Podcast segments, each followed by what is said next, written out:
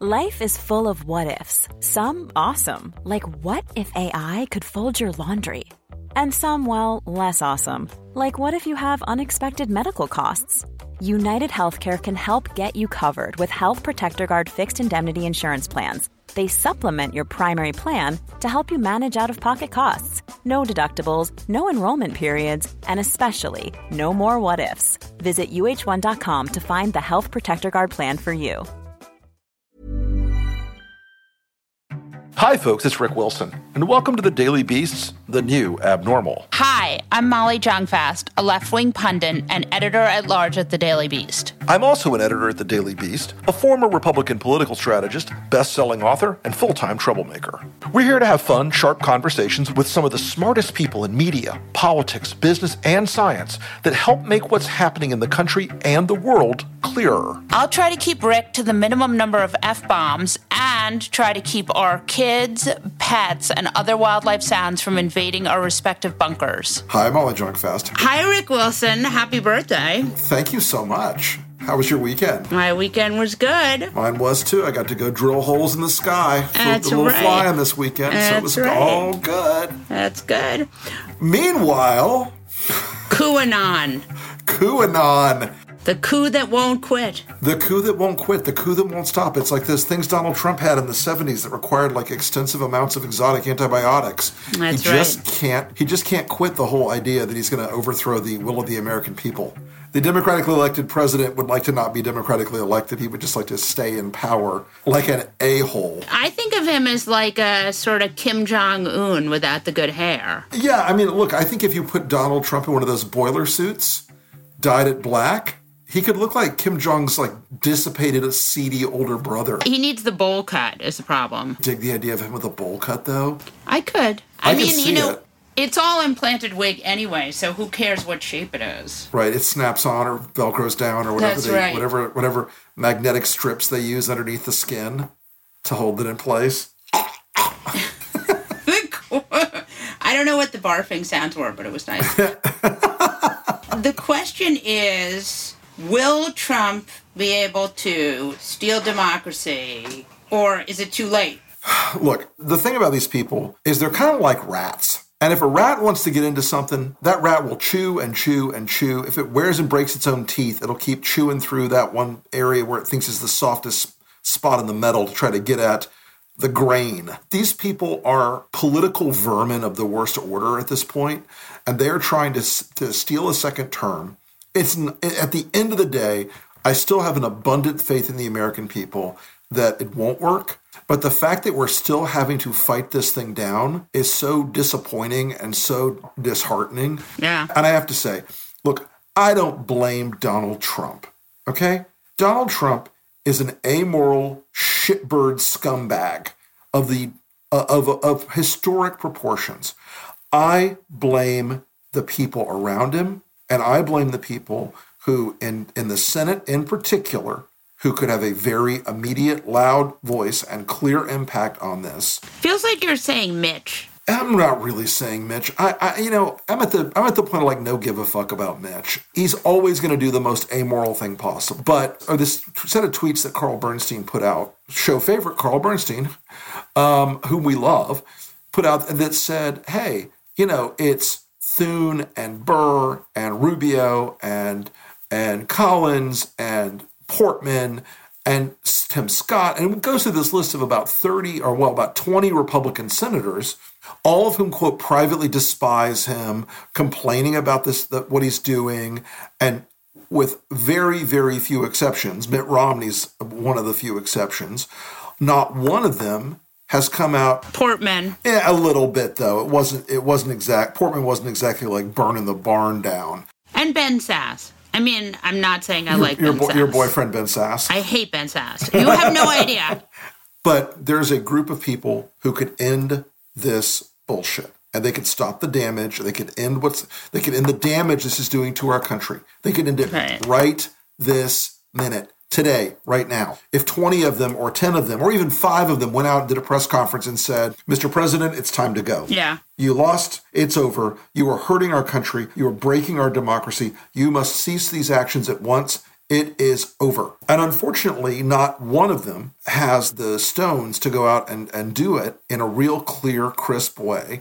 And part of that is the very obvious explanation. The bunch of them want to be president, and they know that the MAGA base of Trumpism is not going away. Right. It's going to be there. The percentage of the Republican base vote in 2024 for the presidential election is going to be high enough where they can't afford to have to have, you know, Agent Orange on the sidelines tweeting at them in 2024 saying, Rubio was never loyal to me. I didn't like the way Cotton behaved. What happens when, you know, he's going to be out there sniping away at these guys for a long damn time. And it's just no good. It's just no damn good at all. And they're paranoid and freaked out, as they should be, uh, on the one hand. But the, the only way you get away from that fear in the end is to burn the bridge down is to be strong and to say, uh uh-uh, uh not me, not anymore, I'm done.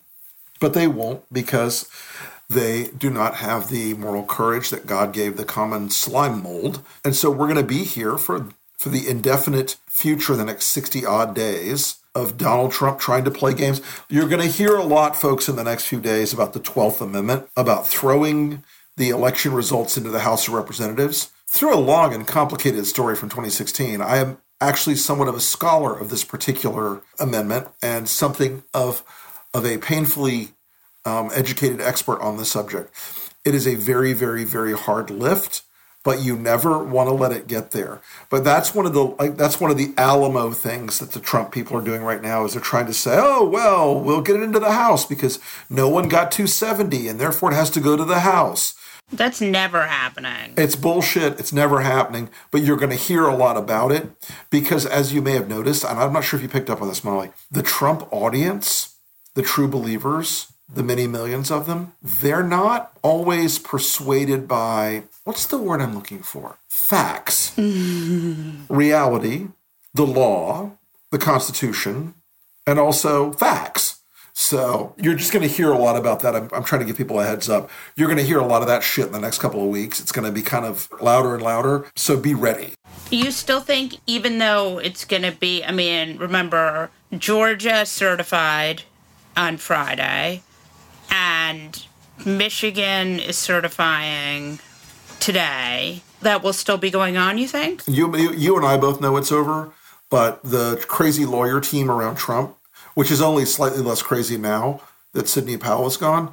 Um, they're going to keep up the scare as long as they can and try to make this thing run for a couple more weeks. They would love to get us past what they call the safe harbor dates for the electors. The safe harbor date is December the 8th for most states. That is the date where the electoral college uh, certifications must be passed on to the electors in the states. If those electors don't get those results by that date, we enter a window from the 8th to the 14th where these state legislatures in some states, including Michigan, if they did it, could go back and look again and submit a different slate of electors.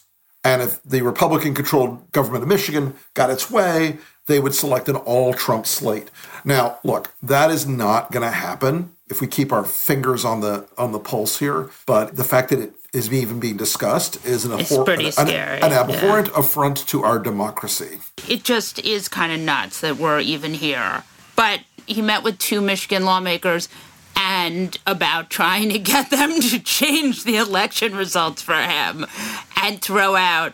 I mean, the thing that's scary about all this is like it's a coup, but it's a stupid coup. But the problem is it sets up for a real coup next time. The problem was, and I, I oh, I'm going to get in so much trouble, but here we go. Hitler's first coup didn't work out either. Yeah. because it was a stupid, clownish, bumblefuck operation. And this is why Trumpism as a movement is so pernicious. My big concern here is that is that the next coup will be engineered by a Tom Cotton. Yeah. Okay. Or the next true coup will be engineered by a Josh Hawley or a Ted Cruz. And while these people all have their limitations, none of them are as stupid as Trump, nor are they surrounded by a bunch of buffoonish dimwits like Donald Trump's legal and professional political team. Right. So, Molly, speaking of various dimwits yeah. in, in the Trump orbit, there's one thing, one mythical monster one Leviathan of the deep that was promised to us in the last few days. The Kraken, if you will. I tried to channel like a Scottish fisherman on that one for you. It's the Kraken! It's coming up from the deeps! Let the record state that Rick Wilson is trying to say Kraken, right? Can I make my Scottish? No, I can't make that joke. No, you I? can't. if you have to ask, You didn't even you didn't even know what it was. But- you wouldn't let me do it. Let me tell you a secret. If you have to ask, if you think you might not be able to, then you should not. right? Like if it's even a question, then the answer so is um, how, no. how about if I just tell you the punchline and not the joke? no? Okay. you Their names would You just need. To, you should just Jesse just beep the whole thing out. Okay, please. Please. Okay, okay. Back back to back to the most boring woman on earth that somehow has turned into a monster. I, I think I had you explain this last last week too, but what the fuck is wrong with her? You know, that's a whole six hour episode, a very special edition of the new abnormal. I get that if you are the lawyer for Michael Flynn, you have to be pretty wacky, but it seems to me that she is, one might say, wackier than the norm. I think the phrase you're looking for is batshit because she lives in a world of, of phenomenally complex, baroque, lurid conspiracy theories that have zero bearing on even the most tangential aspects of what really happened in the, in the election. And when she's out there ranting, like, there were secret servers in Germany and Spain and Iceland, I'm like, get the, what the, what are you even talking about? My favorite part of that was she's like, these servers are everywhere around the world. Well, so the one of the vote counting companies uses Amazon's cloud services, Right, which has services all over the world. right. So the cloud services companies automatically distribute loads all over the world. There's nothing going on. There's no there's no like human programming these things overseas. They're just using the Amazon cloud as it gets used every day for a jillion other purposes. So that's one of her conspiracies. And this whole programming thing. Then time traveling Hugo Chavez. Yeah, Hugo Chavez, that was pretty great. She's just a complete wackadoodle. And, you know, in America, we- we're, we're told to be sensitive to people who have, you know, issues. Sidney Powell needs help. She needs she needs a legitimate. I mean, I, I, I'm not being facetious right now. That woman is is suffering from legitimate delusions. Right. How bad must it be for Giuliani? The law firm of Giuliani, Giuliani and known associates. Right. Like he, they keep, they keep on Giuliani, but I mean, Giuliani sounds just as wacky as she does. Well, he- here's the thing. Rudy is playing the role, and she actually believes this garbage. Right. again we, we- in this in this culture we're always trying to be so sensitive to people who believe strange things like you know flat earthers may have a point no no they don't Right. they don't have a point anti-vaxxers no no they don't Right. these are not things where you have both there's no both sides argument to the idea that Joe Biden has engineered a gigantic electoral fraud throughout the country involving tens of thousands of poll workers, involving major audited software companies. You know, look, I love Joe Biden. I'm glad he's going to be our president. But anybody who thinks that Joe Biden and the and the Biden campaign could organize a national voter fraud conspiracy Yeah. needs to get their heads organized. examined Yeah. conspiracies are it. hard.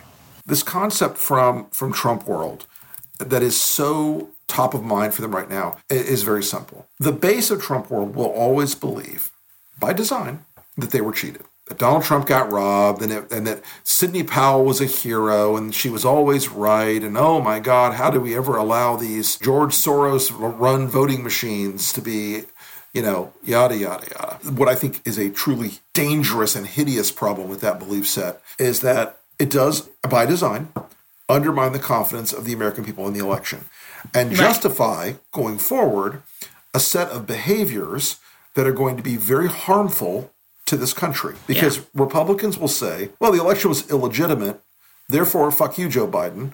Um, and they will say we can there take any actions we choose. We can then do anything we want.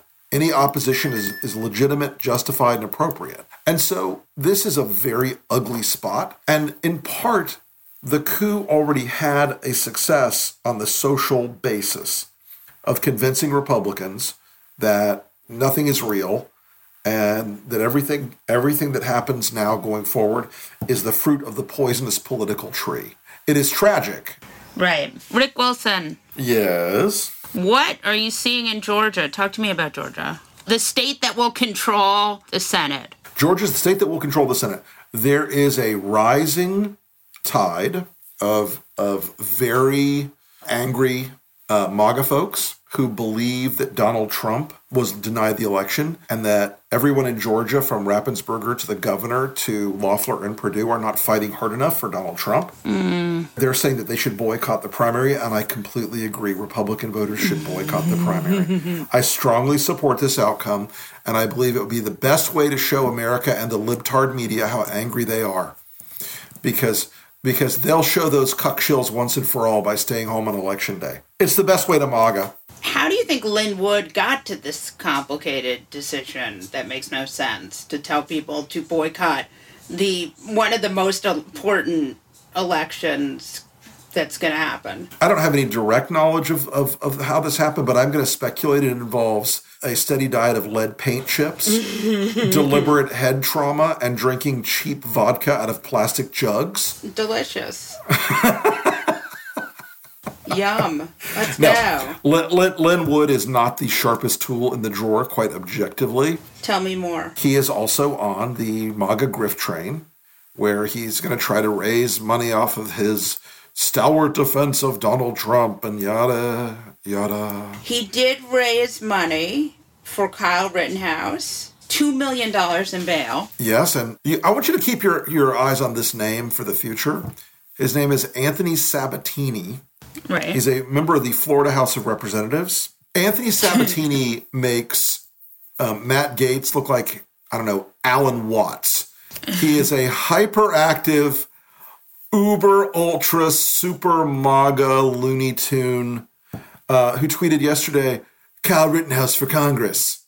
Oh, Jesus. You know, Lin Wood is he's now one of these parts of the the sort of the MAGA lawyer carnival freak show Observe Lobster Boy Lin Wood. He'll be wrestling with Snake Lady, Sidney Powell.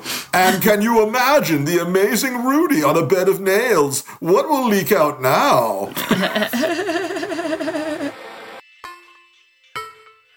Astead Herndon is a New York Times reporter covering Congress. Thank you so much for coming on here. No, thank you for having me. I really appreciate it. I have been dying to have you for like a million years, but you did two of like the most important pieces about the new Congress. I feel like they sort of like of this season and so I'd love to like if we can start by talking about that. Though, are you in Atlanta? Uh, I just left Atlanta. I am back in New York City. Oh my god, how is Atlanta? I mean, it's good. I mean, I think it's really going to kick up after the holiday. Um, I think that's when most of the groups are going to start their like big investment. But I mean, I think it's a pretty clear recognition from all sides that like this will be the Senate battle, and I think we can expect just like crazy amounts of attention uh, people on the ground and obviously money, it's going to be like the most expensive two months in like political history. But no, it's, I mean, it's a great city. So it's always an easy place for me to go to.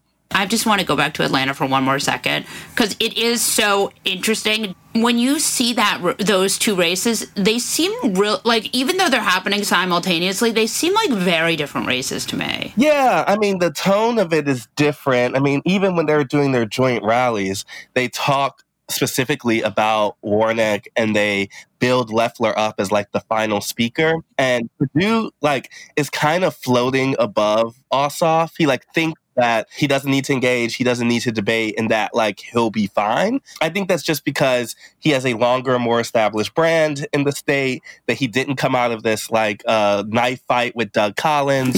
and I think they think of Ossoff as kind of a lightweight. And so you're right that like they are running different styles. We don't super expect there to be like that big of a split. Like we right. think Democrats will win both or lose both. Yeah, no, that definitely historically that has always been the case. But just like it strikes me, we had we had Warnock on the pod, and I really thought he was amazing and was very taken with him. I think that Warnock is definitely someone who seems kind of quintessential Georgia and like whose whose win would say a lot for like kind of the different rise of political power there. I mean, not only is obviously the church historic, but just like the embrace of a more progressive voice, I think, would be a historic one. And obviously, he'd be the first black person uh, elected to Senate from there, too. So, I mean, I definitely think that, like, there is interest and energy around him, and he's been able to run, like, a positive campaign, considering he did not have to do the kind of fighting on the jungle primary side. But, I mean, it's still Georgia, and it's still a runoff. And so I think the thought is, like, they're still underdogs. Yeah. So you wrote these two very amazing pieces that I'm quite obsessed with. And first, you interviewed AOC and you just got her to say everything. Right. I mean, I feel like sometimes you get people to say stuff and sometimes they don't tell you stuff. And I thought it was like an amazing piece. And then you interviewed pretty much like the opposite of AOC in some ways. Can you talk to me a little bit about how that came about and you've sort of seen all the parts of the Democratic Party, what you think is going on there? Yeah, I mean, it's it's funny because I think it's a lot um, more organic than people thought. You know, it's not like we, you know, it's it's it was literally I was assigned to write a kind of what comes next for Democrats story whenever we knew Biden won. Right. And the thing is that lasted for so it just dragged on for so long that like I had like a couple extra days with this story done, and I literally thought, oh let's see if AOC is available. like how she kind of functions kind of informally. I, I, just like hit her up. She called soon and then she was clearly roaring to go. And I think that part of that was because of that house call that had happened right before, which we had seen uh, kind of leak and we had heard the Spanbergers and the more moderate side really blamed, blamed the left for the losses. Yeah. And I think that she was like trying to hit back and wanted a kind of voice to say, this is how we view the races. We don't see this as a repudiation and kind of like letting the Democratic Party know that they're not going to just take the blame for this stuff, you know, sitting down. And so I think that after that happened, though, um, of course, we are hearing from a lot of people about what she said. You know, she mentioned Lamb on the record by name about what he was spending. And so with that with that type of specificity, when they reached out and said, Hey, we wanna we wanna say how we feel also, you know, we're thinking, sure, uh, you know, I think it ends up uh, becoming a kind of starting point for divisions that we all know exist within the party. But, you know, I also think the ways in which they're similar was notable to me. The ways in which they both saw uh, Trump's surge in white rural areas as a big problem for the party. The way that they both see the party's older leadership as a problem. And so they're identifying similar things, even if they come to big different conclusions. And I think that that is kind of what, you know, a President Biden is going to have to wrestle with. Rick and I always have this fight because it's very easy to say that socialism is the problem, but really they're not no one is even talking about socialism right? They're talking about different bad i mean they're really talking about bad messaging about policy. Yeah and so that's the thing is like the socialism is the republican side of that attack which can be potent right? But right. I, don't know, I don't know exactly how you defensive crouch your way out of that. Um, you know and so i think that what you're hearing from a left is a kind of asking the party to embrace the kind of affirmative and offensive side of these things that they're pushing to say, hey, you know, what they're calling socialism is a good thing for you and your family and the like. I think at the same time, particularly when we talk about issues like race, which come up in here, it's not necessarily socialism when people are talking about the scare tactics of defund the police and the like, but just the kind of uh, isms in general, the kind of of a rising tide of multiculturalism and the like, and kind of what Biden represents. And so the thing is that that's not something that you can policy finagle your way out of. And people are scared about the type of voters who are electing you, you know, uh, uh, that's something you're going to have to deal with directly. So interesting. I mean, this Congress is going to be really like it's a very small, I mean, it's a majority, but it's a smaller majority Nancy Pelosi is a complicated figure. Like, what do you, how do you see this even possibly working? And like, Mitch McConnell has been such an obstructionist. Like, do you see good stuff or bad stuff? What's your thinking here? I think it's really hard to know. I mean, so much depends on whether, if Democrats can win Georgia, then so much of the possibilities are expanded of what they can think about and dream about. If they can't, right, and we are talking about uh, Mitch McConnell led Senate, then that just drastically collapses the, the ideas of what uh, Congress can do here. And so you would need a Biden administration that's really creative, you know, in some ways, kind of like Trump was, uh, to use the executive power and to use kind of administrative branches to execute you know, big policy changes without Congress. But if it is a united front, I think that that's going to allow kind of all sides to have a bigger say than, than than what we've seen. And you know, Biden himself, for all the talk of a moderate, he's done his, you know, he's tried to act like his uh, FDR modeling. He's tried to talk about build back better and and all of those things. He hasn't just said, you know, kind of return to normal and nothing will fundamentally change like he did in the primary. He's tried to step away from it. And so the question is somewhat on that administration. It's how big of a scope are they going to take? How real is is their commitment to those things? And so if it is the primary version of Joe Biden and it was about removal of Donald Trump and a return to normal, then you don't need the AOCs of the world, right? But if this is about uh, kind of an expansive uh, uh, reclaiming uh, uh, of kind of big ideas, and he thinks that he could, you know, become a kind of transitional figure for a, for a bigger thinking Democratic Party, then that's going to have to include some of the progressives. Oh yeah, and we just don't know to the extent that they're ready to do that. It's interesting because like Cori Bush and we had Jamal Bowman on, there are a lot of young, very exciting, I think, Congress people coming to Congress that are, you know, more in the shape of AOC. And I'm curious to know how you think that Democratic Party can more seamlessly. I mean, it's a big tent party. The job is to to be able to listen, you know, to represent all of its members. Right. And so that's the thing is, you know, who is prioritized amongst the 10. And so I think that there is a, a groups who, after helping Biden win, who are expecting to see to get some wins. And I think that, you know, that's from all sides of the party. And so it can't just be, I think, uh, you know, we have to prioritize moderates because those are the districts in which we have a House majority. I think that's one equation there of people who will be looking to hear some but there's other places where I think that progressives will be looking to be heard. And not even just that. We're talking about black voters. We're talking about Latino voters across the spectrum. I mean, I think there'll be communities that supported Biden in ways that will be saying, hey, we didn't do that just to get Trump out of office, but we want you to give us something back for that. You know, there's been some explanation of like, you know, uh, oh, South Carolina delivered Joe Biden the primary, which is how you lead up to a Kamala Harris. And that's one piece uh, uh, of the importance of representation, but I also think that folks are looking for a real agenda to come from that White House. You know, the purpose of that representation is that it leads to different actions from from the administration, and so I think that that people are going to expect that, and it's up to the Biden administration to balance that because, uh, as AOC said in that interview, if they don't, going back to those groups to ask them again for their vote in the midterm or in the next cycle is going to be that much more difficult. Right. I mean that that is the big question. I also my personal obsession is like the indigenous people who have like really shown up for Biden. Yeah, yeah, that was a big part of what we saw in Arizona. That was a big part of increases in Minnesota. I mean, I think that that's you know you can't say one group, you know, right? No, no, exactly. Deliver one place. It's all a combination of these places, particularly in the states. Yeah, I'm curious if you think that Biden will be able to really. I mean, it does seem to me that he is a very earnest guy and that his intentions are good. What would it even look like to do that? To do what? To deliver for these like for example like in the navajo nation or or you know georgia where like places where these groups have come out for him how would he deliver for them? I think it depends on the community and i think that folks are first off looking to be heard and kind of have a, a leg into the administration. So even right now when we're thinking about transitions and appointments i think people are looking for you know what the racial and uh, uh, gender diversity will be like. But I think also folks are looking for people who are persuadable on these issues, right?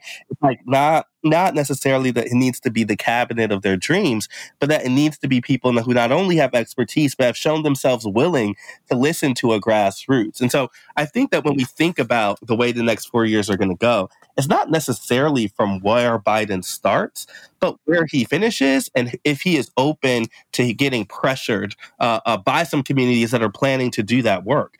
And so I think that that's a little early to say exactly what folks want and exactly what those pressure points will be. But I think it will become clear one of those first crises about whether we're dealing with an administration that's going to say, hey, we're not Trump and we're your better options, or one that's going to be able to, to kind of think ahead and be responsive to what I think is going to be an engaged Democratic base. It'll be so interesting to me, and it's just a fascinating topic. Were you surprised by anything that Connor Lamb said? Because we had him on the pod, and I was, I found him interesting. You know, he is so radically different. You know, I was surprised, if that makes any sense. Yeah, I mean, to win in these places, you know, you have to win Republicans, and you have to create a, and and that's just the reality of how these maps are drawn and the places in which Democrats have to gain back power in.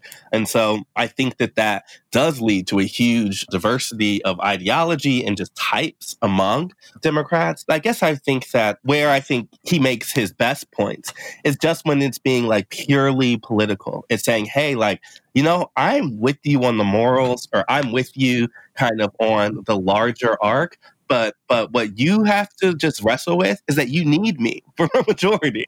And you need me to have have space to kind of politically operate and how I win there. And so that could be a tough thing because how much is the party deferring to these people in these districts? But the Connor Lambs of the world are the difference between, you know, a speaker Paul Ryan and a speaker Nancy Pelosi, which is made a big difference in the last two so I think that those kind of like what seems like cynical political points are true ones. I think the party is going to have to acknowledge like, is the bargain we're making one that is necessary and has worked out? So Elissa Slotkin said recently that there should be more Midwesterners in the leadership. What do you think about that? I was thinking about it because I was like, that's dumb. And then I was like, wait a second, that's brilliant. So I'm just curious to know what your hot take on that is. I mean, I think that there should be more of a lot of things in leadership. and you can go down the line. Like the fact that they're all three of them are 80, are in their 80s and are, you know, that's probably not a great sign. And so the thing about it is, should there be more Midwesterners in leadership? Maybe. Does the party and does the kind of caucus cater itself to a very Midwestern, like type of, you know, uh, are those folks prioritized often by Democrats? Absolutely. Yes. You know, yeah. I can't imagine a presidential campaign that cared more about the Midwest than the we just had. so, like. You know, as a, as a Midwesterner, I don't think we complain too much about not getting enough political attention. but, like, but the, the the leadership of the Democratic Party is not regionally, ideologically, or or age or generationally diverse. So, like, you right. know, to that point, everybody's got a point. Yeah, I'm so interested to see what happens with this Congress because there is so much talent. It's Yeah. funny to me, like the people that that the right wing media pick on are like these incredibly talented politicians and young people, and then there's sort of people that the Democrats are horrified by in the Republican Congress are like literally terrifying people. You know, I mean, the, the thing about it is like at some point these circles have to square. You know, it's not just the Cory Bushes and the AOCs of the world coming from the left. You know, it's the Marjorie Taylor Greens and Madison Cawthorns coming from the right. Right, exactly. And that's also a huge change that's happening too. And, you know, when people ask me about what we think about 2024 in a post Trump era, I'm like, the, the Georgia Republican that has the brightest future to me is clearly Marjorie Taylor Greene. No. I, absolutely. I mean, uh, in this moment, the base is wildly concerned with uh, with a conspiracy unfounded about an election steal that only certain people are willing to speak on. I mean, it feels like birtherism, where Donald Trump is able to actually gain some political p- points among the base by dealing in these terms that the establishment won't deal with, because obviously it's a democracy bad point, right? But if I would have to place money on who in that Georgia Republican place has the brightest future, absolutely would put money on Taylor Greene. I'm scared. I'm Sandra, and I'm just the professional your small business was looking for. But you didn't hire me because you didn't use LinkedIn jobs. LinkedIn has professionals you can't find anywhere else, including those who aren't actively looking for a new job but might be open to the perfect role, like me.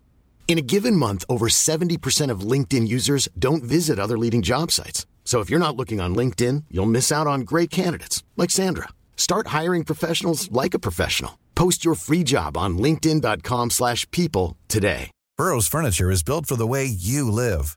From ensuring easy assembly and disassembly to honoring highly requested new colors for their award-winning seating, they always have their customers in mind. Their modular seating is made out of durable materials to last and grow with you. And with Burrow, you always get fast, free shipping. Get up to 60% off during Burrow's Memorial Day sale at burrow.com slash ACAST. That's burrow.com slash ACAST. burrow.com slash ACAST. When picking a commerce platform for your business, you have two choices. Or I prefer. Don't you? that's the sound you'll hear when you switch your business to Shopify, the global commerce platform that supercharges your selling wherever you sell, online, in person, on social media, and beyond. Shopify is the best all in one commerce platform capable of handling your business's complexity no matter how big you grow. Step up to Shopify and harness the best converting checkout and the same intuitive features, trusted apps, and powerful analytics used by the world's leading brands like Rothy's, Allbirds, Brooklinen, and so much more. You're probably thinking, sure, but migrating is going to be a headache. Shopify's App Store has the migration apps you need to migrate your products, orders, customers, and more from every major e commerce platform to Shopify. If you're anything like me, you're one of those don't put me in a box people. Everyone who knows me knows I'm a don't put me in a box person. And thankfully, Shopify never will because with Shopify, control of your brand and business is always in your hands from your storefront look to your back office operations. I hate when checking out from an online store and then having to pull out my credit card and type in all those numbers. A Shopify store remembers my shipping address and payment information. So if I'm on the couch and my wallet is on the kitchen counter, I don't even have to get up. Stop leaving sales on the table. Switch your business to Shopify and discover why millions trust Shopify as their all in one commerce platform to build, grow, and run their business. Sign up today for your $1 per month trial period at shopify.com slash abnormal, all lowercase. That's one month for just $1 at shopify.com slash abnormal, all lowercase. Shopify.com slash abnormal.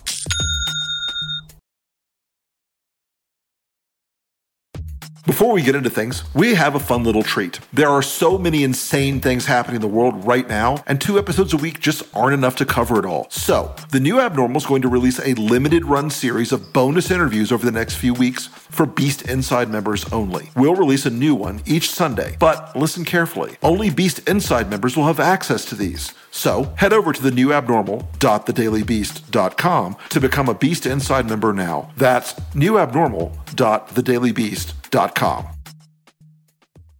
Lysandra Ohrstrom is a freelance writer and Vanity Fair contributor. I'm very excited to have you today. First, let's talk about the article in Vanity Fair. What was the thing that got you to the place where you felt like you could you could write about it? Well, I have really been grappling with whether to do this for so long. Obviously, since um, since Ivanka dad announced that he was running, and I don't know if you guys remember, but this I don't think this is the first time he's announced that he was going to run for president. I remember it happening quite a few times when we were growing up. yes. I don't know if it ever got that far, this far, but it was very easy for me to dismiss it because he'd done it so many times before. Right. And so in the beginning, actually, even though I was not close with Ivanka, during, and even though I found his racist rhetoric about, you know, Mexicans when he first went down those escalators and did that terrible speech, even though I found that abhorrent, I still,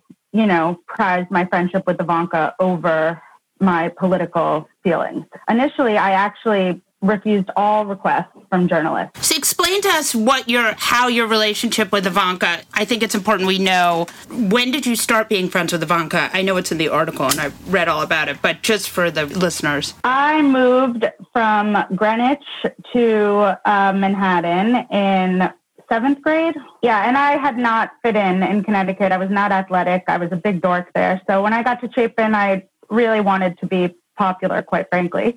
You know, it was really an insane year. I can't express to you what Chapin's seventh grade class was like. I've heard. Yeah, it was really, I mean, it was all good, clean fun, except very entitled. You know, I shudder to think of the entitlement that I had in seventh grade. Anyway, Ivanka, as I said in the article, Ivanka was part of this top six most popular girls. And I kind of made my way in from the bottom and got invited to her birthday party. And in seventh grade, we became friends casually. And then in eighth grade, we got a little closer. And then we all went to the summer program in Paris the summer after eighth grade, before ninth grade.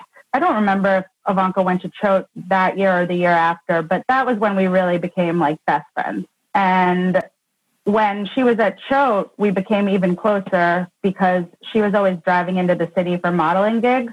And she would always pick me up and I'd go sleep at her house. And we just kind of both had parents that didn't really supervise us very much. And so we were just always together. And then you both went to college.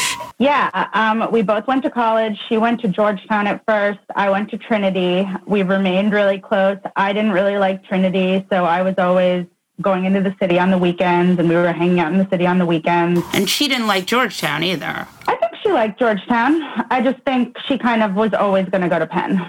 So you stayed friends. Yeah, we stayed friends. And then I actually, so then senior year of college, I was really over college at that point and I came back to the city and I got my mom didn't want me to live with her so I got my own apartment. Um, and Ivanka was always at my apartment and a lot of girls were always at my apartment that year. Ivanka was always sleeping over and yeah so we just we pretty much stayed very very close even though we were doing different things until I went to Beirut. And even then we remained close but that was kind of when we started moving on divergent tracks. So, in the piece, you talk about the conversation where you realized that she had become very conservative, right? Wasn't that sort of the moment? I wouldn't say it was one conversation. Right. And I also wouldn't even call her conservative. The conversation when I realized that we had increasingly different values about life and agendas, one of them was the conversation about Empire Falls.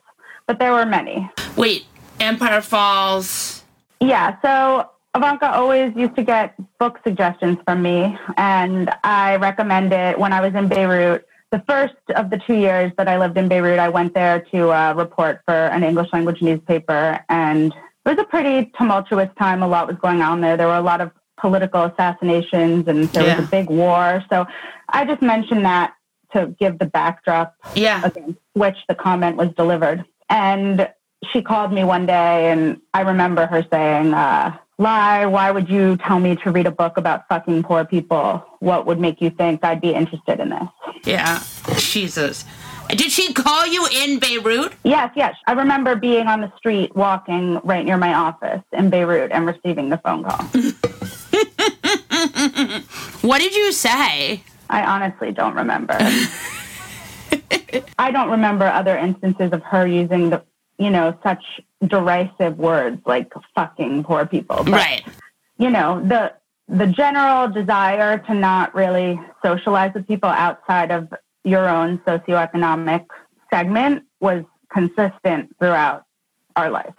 It does seem to me though that there's a like the thing that I've always noticed about Ivanka compared to like Junior and Eric is that Ivanka seems better at hiding her general contempt.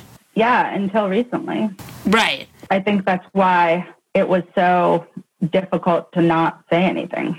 I was in her wedding, and just to be clear, I've always been really pro-Palestinian. Um, so this is not like a new thing, but it was not. Right. It was not. But that must have been a conflict with the Kushner. It was not. That's what I was saying. It wasn't a conflict before the Kushners. But then when I got back from Beirut the first time, she was dating Jared. It wasn't such a big deal initially, but then as they got more serious, it kind of became a bigger deal, I think, and especially as she started her conversion. And as I said in the article, I, I wear a necklace uh, that says my name in Arabic that I got made for me at the end of my first stint in Beirut, and I wear it every day. And she would, you know, just kind of make little comments about it. And at one point, towards the end of our friendship, when we were really not seeing eye to eye on things, she looked at me and said, You know, how does your Jewish boyfriend feel when you're having sex and that hits him in the face? Like it just, that necklace just screams terrorism. Oh, Jesus Christ.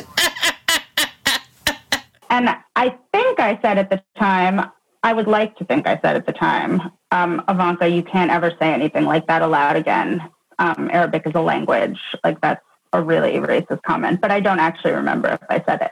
So that was kind of one of the last instances. And then uh, after her wedding, we just really stopped being friends. And part of it, I think, was because my pro Palestinian stance was not a publicly acceptable one. And I'm not someone who's not going to discuss these things. That's never been who I am. So then I moved back to Beirut for two years and really didn't speak to her at all at that point. Married a Lebanese dude, invited her to my, we eloped, but I invited her to my engagement party because, you know, I invited everyone. Right. She didn't come because she couldn't. She didn't really say anything to me much about that. Um, she sent me a necklace when I had my son um, with his name on it when I moved back to the city.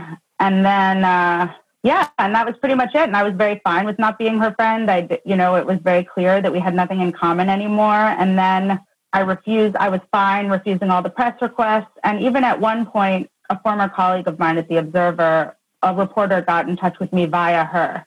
So I responded and said, sorry, I'm not speaking about Ivanka. And he said, oh, well, her publicist told me to get in touch with you. So I forwarded the email to Ivanka and I said, is this true? And she said, no, it would be great if you could. And I said, okay, just so you know, I've refused all these requests and I'm not speaking to the press about you. And she said, okay, it would be great if you could forward me these things in the future so I know what kind of stories are being worked up about me. And I did that actually.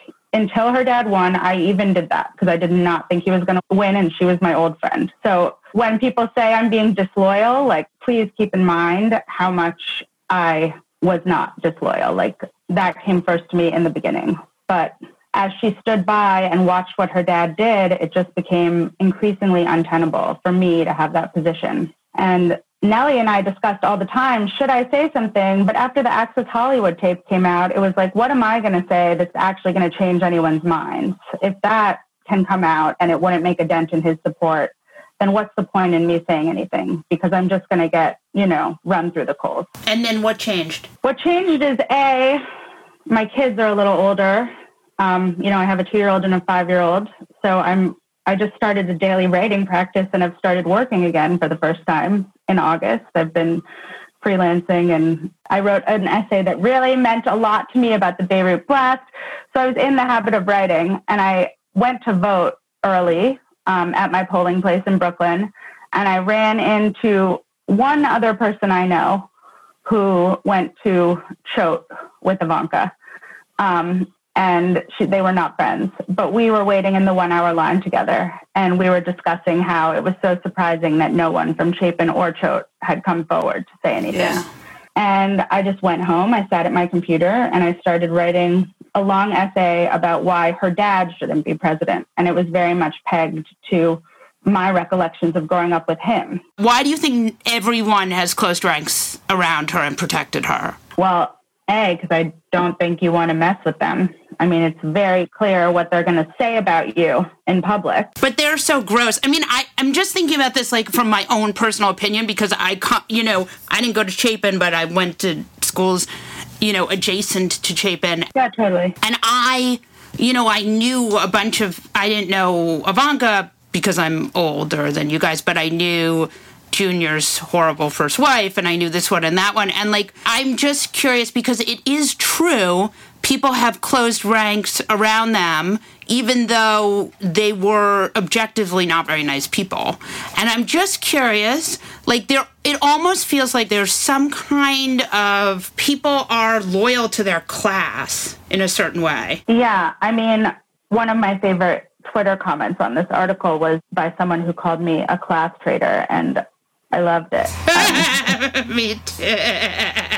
to me, there's no higher badge of honor. And I'm not really one because I like nice vacations and stuff. But anyway, long story short, I do think one of the biggest things that happened in the aftermath of this article is that, and I was talking to you on the, the thing I was talking to you on the phone yesterday about was this huge gap between, I would say 75% of you know, friends from the private school world, friends of friends who are writing me letters saying, This is so brave, friends of Ivanka's who are writing me incredible, like confessional letters, some of them about their Jewish faith and how they were so conflicted about not saying anything because, you know, they'd spent their life thinking about complicity and regimes and just these very, some were just good job, but then some were very emotional and intense. And I wasn't expecting the breadth of those from such a wide array of people and people who used to be friends with her who were saying, We're so glad somebody did this. We're so glad that somebody said something. However, there was also,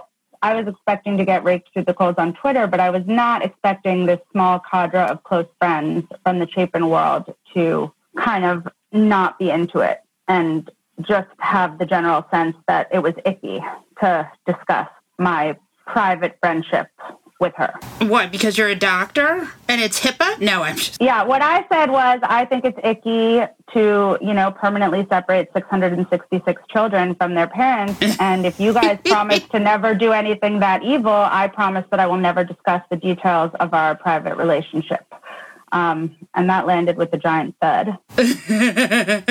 yeah, so that's kind of my attitude about it. I think that if you appoint yourself public official, you are Public. the public's duty to hold you accountable, and especially as someone, a journalist. You know, I went to Columbia. This is what they tell you at Columbia. You are there to hold the public accountable. Like this is the ideal of journalism. So it's very hard to kind of have been nurtured on this ideal and then have to be silent when you see such terrible things. What struck you about Donald that was surprising, that wasn't sort of the usual of the dads, of the Chapin dads?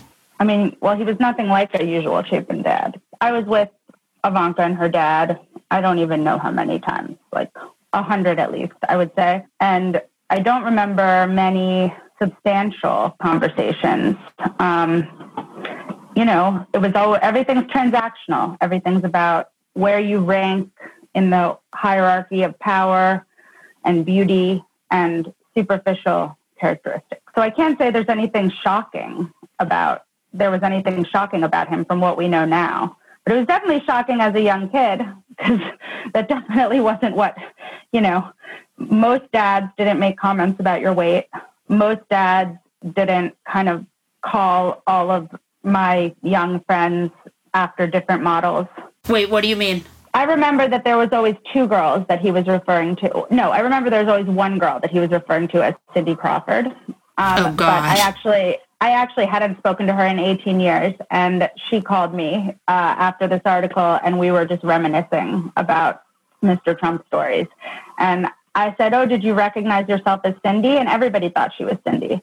But um, she was like, "No, I wasn't Cindy. Somebody else was Cindy. I was actually Christy Turlington." And then she started like listing all of the model names. Any, this is not my story. This is a, Right. a mutual friend's story. So he was just overly familiar.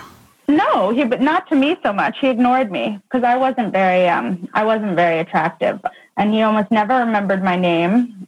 Yeah, I do remember one. I do remember one conversation that I remember he and I having about myself. It was the only time he ever asked me a personal question about myself. Was when we were on the way to the U.S. Open, I believe, in a limo with him. He had just bought 40 Wall Street, which my great grandfather built. Um, total coincidence. And it was the tallest building in the world in the 1930s before the Chrysler and the Empire State Building. And so I thought this would impress him a little. So I just mentioned it. And he said, Oh, uh, built it. You mean he was a construction worker? And I said, No, I mean, he built it. And he said, Oh, you mean he was the developer? And I said, no, he was, you know, he financed the construction and was the anchor tenant of this building in the 1930s. And he said, uh, oh, so your great grandfather must have been a very rich man. And I said, not by your standards, but yes. And uh, anyway, but that was really the only conversation that we ever had about me. Do you wish Ivanka wouldn't have gone this way? I wish that Ivanka had the first, you know, rather than go with her dad, she should have used all of her political capital and cachet among these people to start a super PAC and like vocally oppose her dad. Yeah. Throughout our friendship, there were so many instances where her dad would be behaving in a way that was so inconsiderate to other people. And I would just think to myself, if my father was behaving this way, I would say, Dad, stop it in front of everyone. And I would challenge him to behave better. But I guess that's what separates us. Do you think that Ivanka can come back to New York? based on the number of people who will not go on the record about about their comments vowing that she can't, I would say yes. She'll be she'll be right back here in five years. Interesting. You think so? Because you think people just don't, but they just don't care. Well, you asked before why people close ranks about Ivanka. I do think some of it is like that.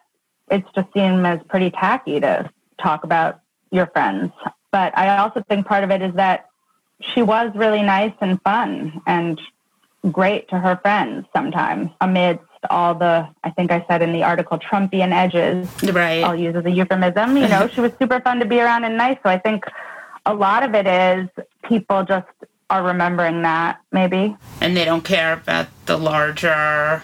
I don't see how you couldn't care at this point. That's where I am. Yeah, that's where I am too. And I was there a long time ago. I basically was there at the family separation policy, and then it just got worse and worse and worse. But I guess there are some people who just truly, we don't talk about politics. It's just not polite. In accordance with state, federal law, and international treaty, blah blah blah blah blah. You guys Yeah, know the we're gonna- rest. I know you're tired of it. You're die, tired of it now. we're all going to die in the end. The actuarial tables catch up with everyone. Right. Let's hope. Actually, I want to be uploaded into the cloud yeah. Did you see that show? on foreign on foreign servers. oh God. I'm going to come back. I'm going to come back as a spam bot. nice. You're gonna come back as one of Junior's many bots that Generic retweets him. Valigra. That's right. Who is your fuck that guy? My fuck that guy is soon to be former Secretary of State Mike Pompeo, Yeah, who has really spent the week asshole. racing around Europe with a gas can and the Middle East with a gas can, trying to serve as the the arsonist in, of state. He has gone to France, blown shit up. He has gone to Saudi Arabia, blown shit up. We are suddenly parking B 52 bombers back in the Gulf, Persian Gulf again here at the last minute because what could go wrong with that? What do you think his end game is besides making Presidency. Yeah, that's what I think too. Mike Pompeo is going to run as the pure MAGA for president. He's also anticipating that, and this is not a dumb strategic view of the playing field. He's anticipating that sometime between now, look, because the last four years, we've actually had a fairly quiet foreign policy front.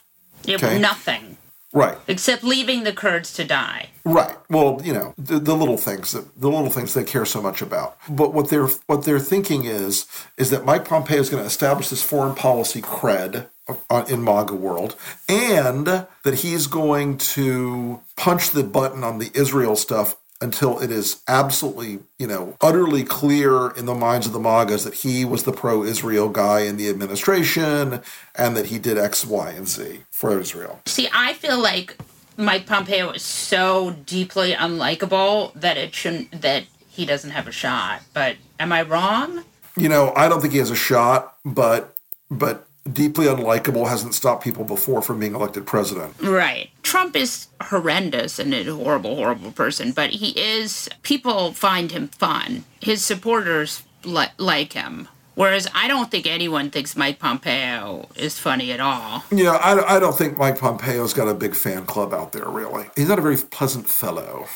Yeah, my fuck that guy. And actually, I can have this fuck that guy because I have seen his terrible movie, Unplanned, which was funded by him about how abortion it, it was written by this insane woman who used to work at Planned Mm, Parenthood. Yes, I, I know who it is. I- I, Yeah. know I know the story.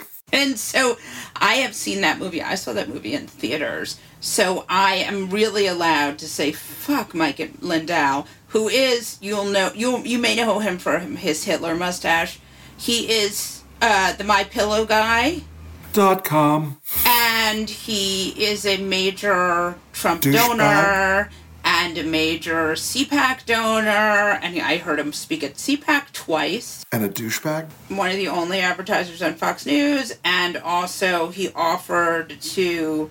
He had he was going to have some deal where he was going to make masks. I don't know what happened with that. Mike Lindell, fuck you. But why, Molly? He w- contributed with Ricky Schroder to Kyle Rittenhouse's $2 million of bail. As you remember, Kyle Rittenhouse is what we call a murderer. He murdered two protesters. He drove across state lines with illegally purchased firearms. It's this further lauding of Kyle Rittenhouse, who is a domestic terrorist and also a murderer. Wait until Trump pardons him. You think that's going to happen? I, I don't think that's going to happen, really. I, I, I have heard a rumor that there is a gigantic raft of requested pardon papers from the White House to the Justice Department. So we'll see what shakes loose. On that note, we'll wrap up this episode of The New Abnormal from the Daily Beast. In future episodes, we'll be talking with smart folks from the Daily Beast and beyond from media, culture, politics, and science who will help us understand what's happening to our country and the world. We hope you'll subscribe to us on your favorite podcast app and share the show on social media. We're just getting started and don't want you to miss an episode. If you'd like to follow us on Twitter, I'm Molly Jong-Fast and he's the Rick Wilson. Thanks so much for listening, and we'll see you again on the next episode.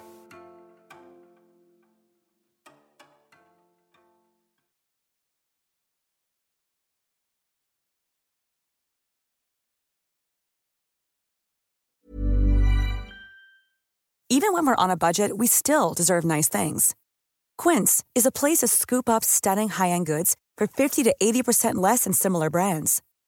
They have buttery soft cashmere sweaters starting at $50, luxurious Italian leather bags, and so much more. Plus, Quince only works with factories that use safe, ethical, and responsible manufacturing. Get the high-end goods you'll love without the high price tag with Quince. Go to quince.com/style for free shipping and 365-day returns.